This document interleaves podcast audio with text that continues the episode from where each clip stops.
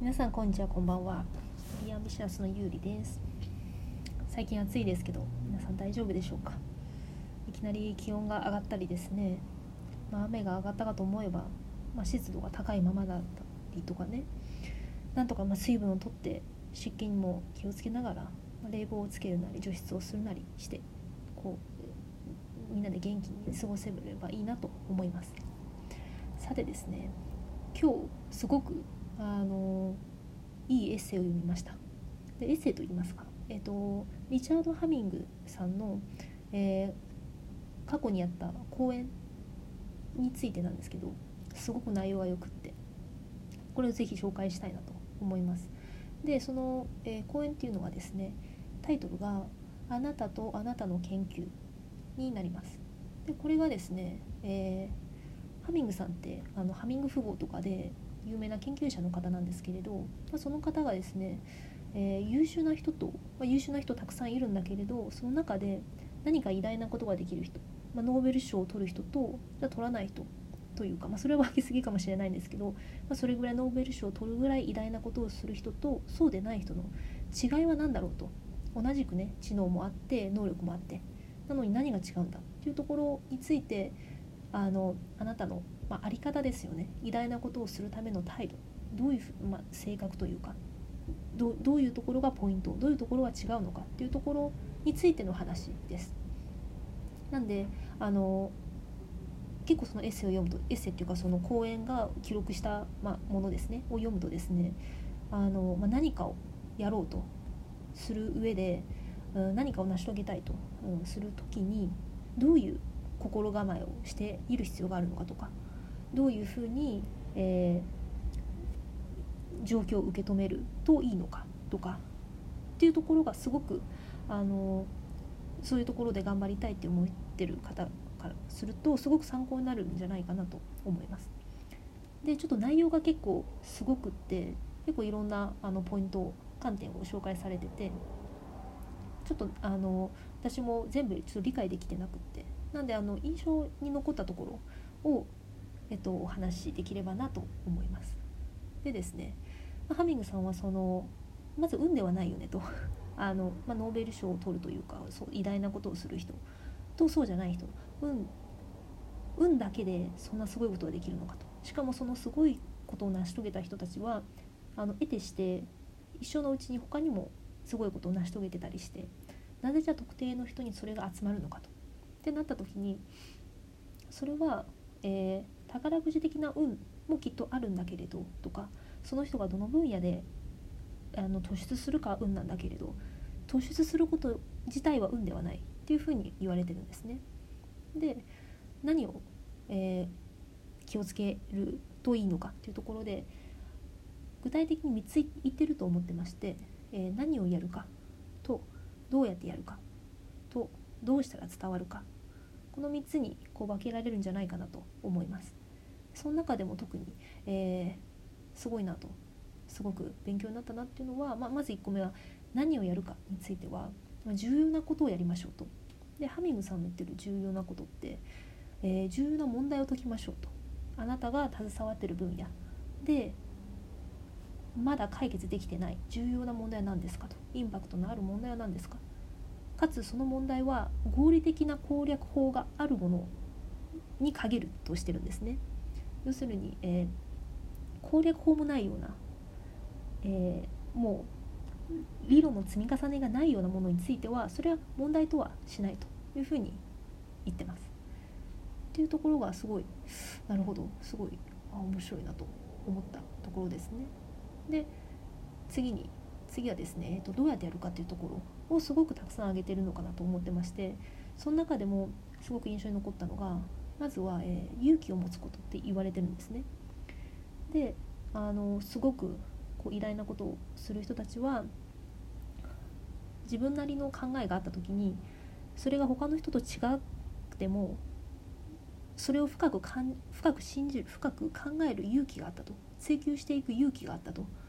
まあ、ひどい境遇に置かれたとしても絶対できると。解決できると信じて勇気を持って取り組むと。それが何かをする上ではすごく大事だと。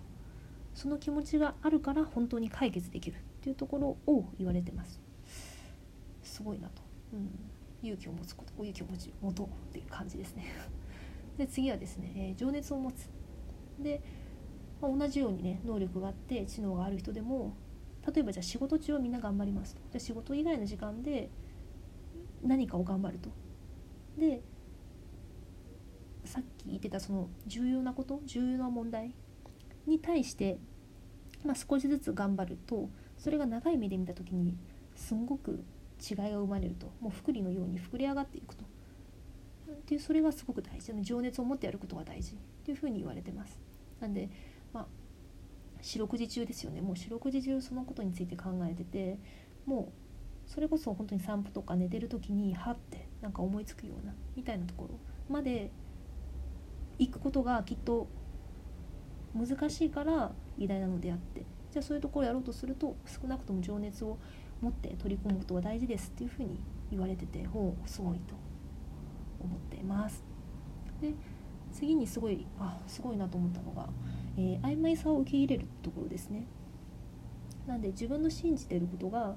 なぜ自分はそれを信じてるかっていう根拠を持ちながらだけれどその自分が信じてることの欠点とか矛盾もあるっていうことに気づいてるような状態。でそのバランスを保つと。そのバランスを保つとと保ってるから新しいことにも挑戦できるしかといって今の、えー、自分の考えをしっかり持つことができると。これのバランスがちょっと崩れちゃってもう信じてることを疑ってしまうともう何も始まらないしかといって信じすぎたらもう新しいことをやるのが今度は難しくなる。なんでその曖昧さを受け入れておくっていうのはすごい大事って言われてて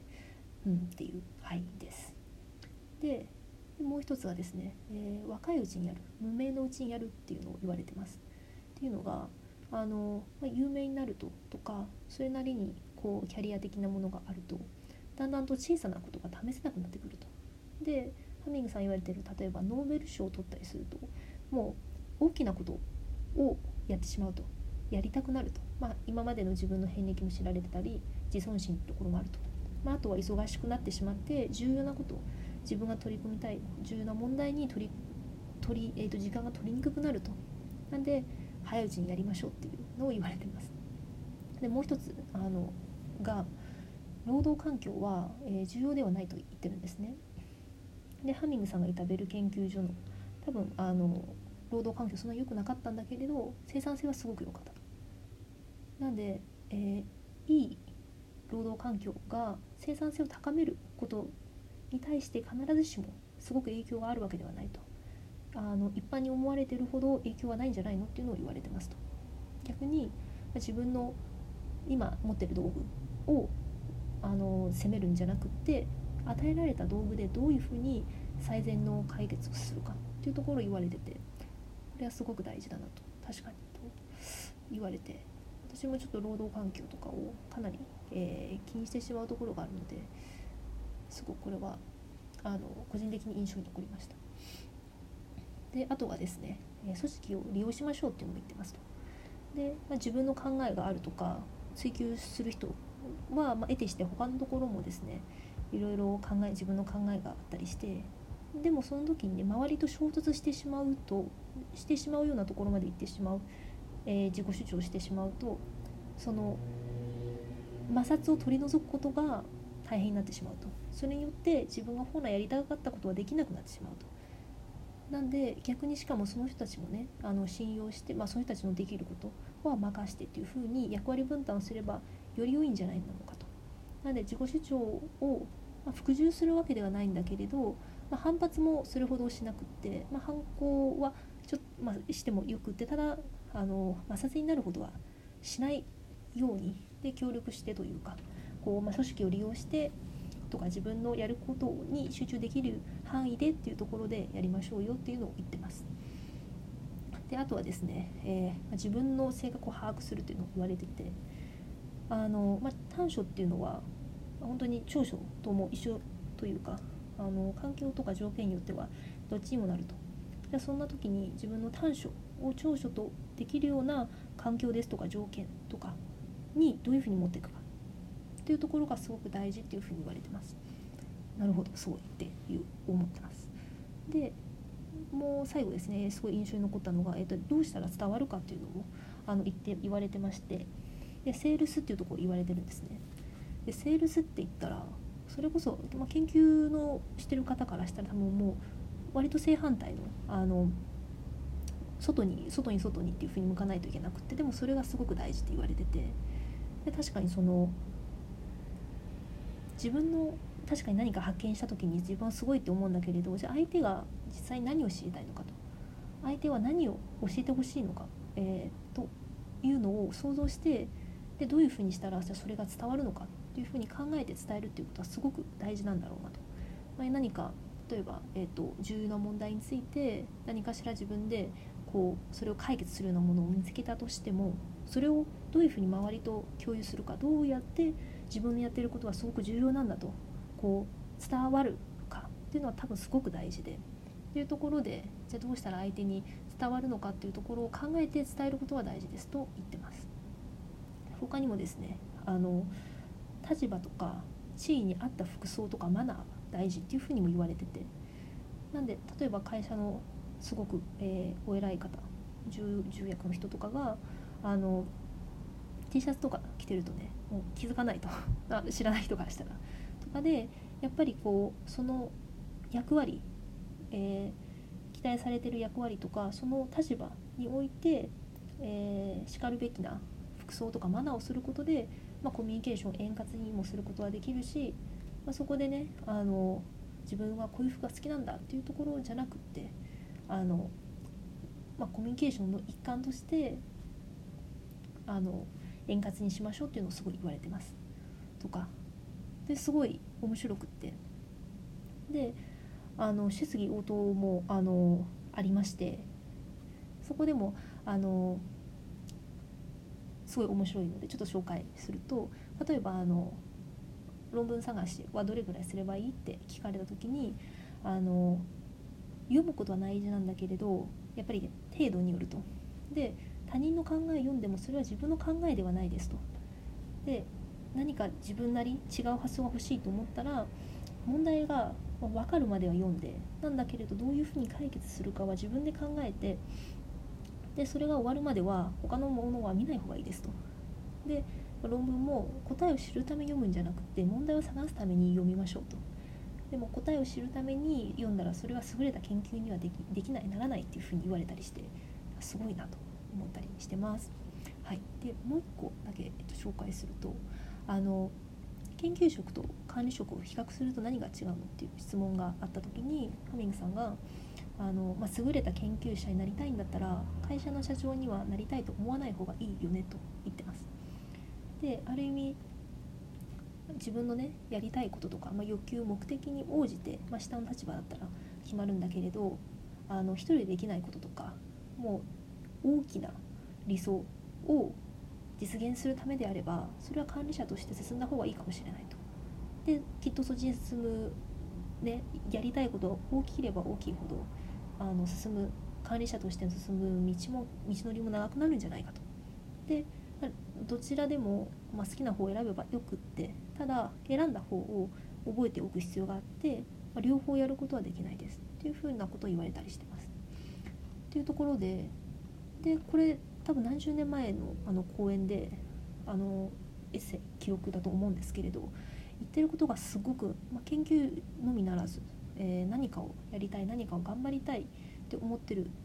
えー、方々全員にやっぱり何かしらすごく、あの、いいなんなんでしょういいものをこう参考になるものがあるんじゃないかなと思ってしかもすごく読んでて面白かったので是非興味がある方がいたら、えー、見てみてくださいっていうところで、はい、リンクも貼っておきます。はい、ではありがとうございました。